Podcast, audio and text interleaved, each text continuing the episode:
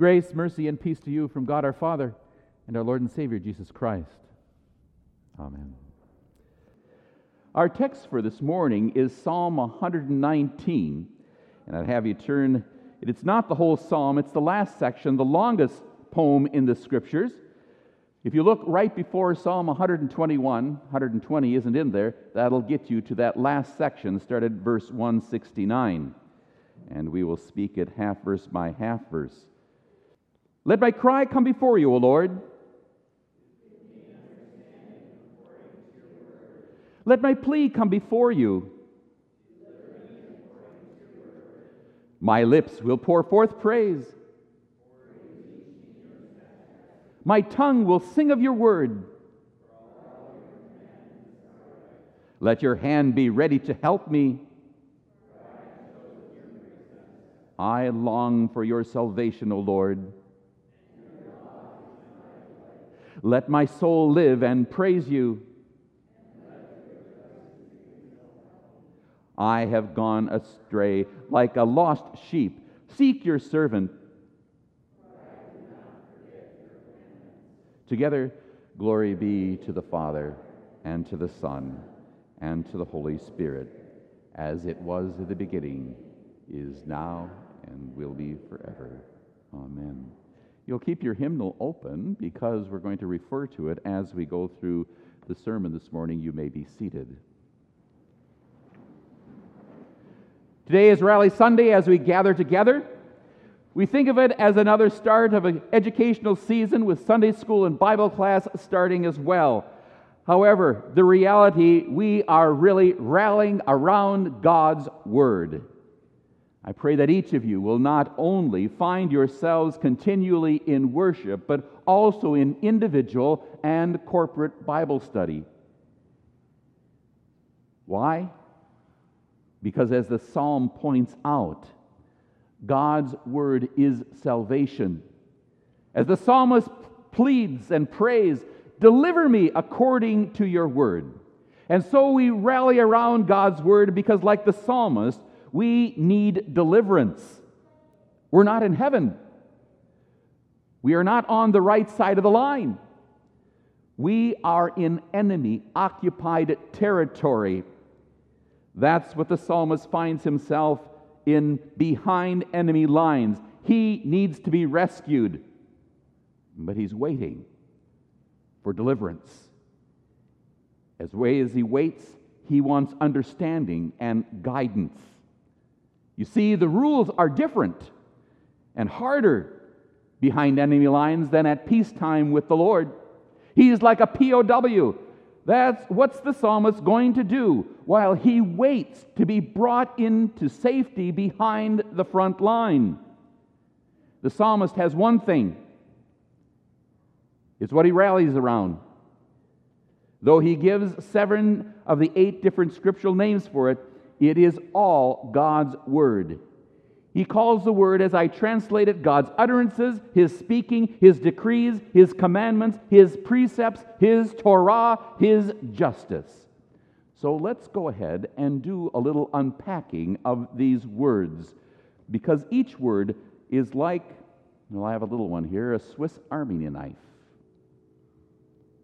First, Psalm 119, verse 169, is the general word for God's Word. That all purpose tool that you use for just about everything. Then in verse 170, God's Word is that powerful, creative Word, just as He said in Genesis chapter 1. He spoke and it was. Then you look at Psalm, um, hmm, verse 171. His Word is His decrees or statutes which are inscribed like on stone. They are testimonies that endure for all time. And the psalmist bubbles in praise to God who gives them. And then we look at verse 172. He again uses that speaking word, but it connects it. He connects it with his commandments. These are the commandments that God spoke from Mount Sinai. And the psalmist says these commandments they are right. In verse 173, we translate the word as precepts, which has the idea that God instructs every detail that we have in life. In verse 174, God's word is called, what does it say there? Law. But what is meant by there is Torah, that is teaching, calling to mind all of Scripture, but in particular the first five books, the Pentateuch. Wow, with all these words, all those references, it is more than taken a lifetime to understand everything and how they impact our life. It is like the ultimate Swiss Army knife. God's Word has many uses, and it is for your whole life, in particular, your salvation. But this guy, this guy is in trouble like the tax collector we would find in Luke chapter 15, and he knows it. We know it by the way he writes. He cries out, he pleads like a subject, wanting his request to be heard by his king, his judge, his commander and chief. He prays, Let your hand be ready to help me. Let, your soul, let my soul live. Let your rules, or better translated, justice, help me. He is a prisoner of war. But does anyone know that he's MIA, missing in action? One may wonder if he was one of the deportees taken by the Assyrians, taken by the Babylonians. The fact is that he finds himself behind the enemy line. Why? He points out I have gone astray, wandered, seduced, deceived, like a lost sheep. It makes no difference how I got there. I'm in trouble. I take responsibility for it. But I can't get myself out of the mess. And so he pleads, But seek your servant.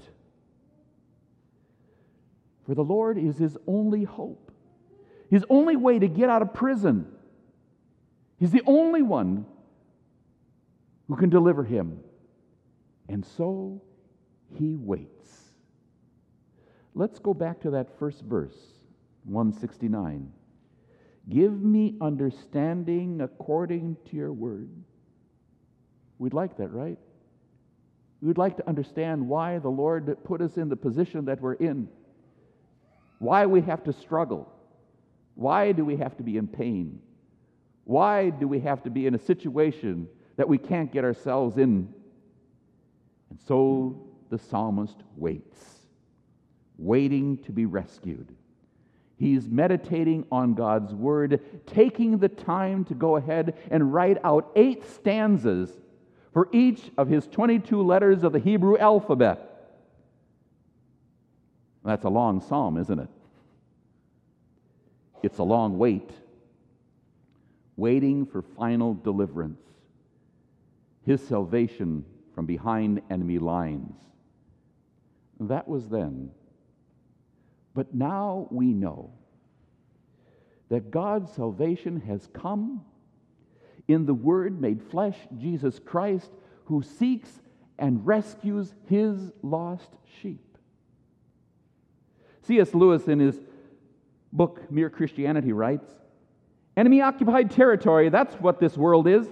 Christianity is the story of how the rightful king has landed, you might say, landed in disguise, and is calling us to take part in a great campaign. Today is Rally Sunday. The standard of the cross is held high to gather all those who are alone and in hiding, those who are lost and strayed by their own fault or because they were led astray by others like in Isaiah 53.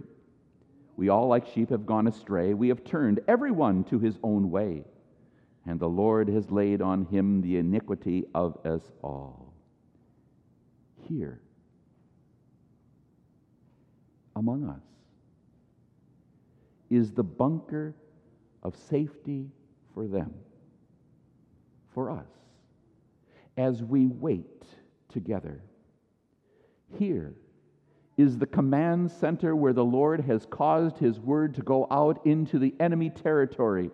It is the place where you find the Word made flesh for the forgiveness of sins, and here people gather for Holy Communion. It is His church. It is called the very body of Christ. Yes, we are responsible for our situation, but Jesus has found you and rescued you. Now he sends you out into the territory to gather others, your children, your grandchildren, your neighbor. As you have, they too will enter through the waters of baptism into the everlasting family and safety and blessing. Trust that word in the water. Here is the word of salvation as we wait together, fed by the very body and blood of Jesus where our Lord, our commander, our judge, has become in, has come behind the line and set in motion the undoing and the defeat of the enemy. Now he is at the Father's side to run the operations, but he has not left us without anything. He has given everything we need to run his campaign, to call all who would be come under his protection, and finally for our final rescue. If there is ever a time to meditate on God's word, especially Psalm 119, its time is now as we wait together. The fullness of that word has shown itself on the cross in the person of Jesus Christ. You see, the cross is empty. The tomb is empty. Sin has not held him down. He is victorious, ascending as the Lord of life, and he's coming back for our salvation, and our release is at hand. We, as we wait behind enemy lines, the church lifts the cross as a signal, as a standard to draw all to himself into the safety of Jesus, as Isaiah 27 proclaims. And in that day, the great trumpet will be blown, and those who are lost in the land of Assyria and those who are driven to the land of Egypt will come and worship the Lord on the holy mountain. Because Jesus is our rallying point behind enemy lines. He is the Word made flesh. He is our meditation. Jesus is our full salvation as we wait for him to come again in glory. Amen.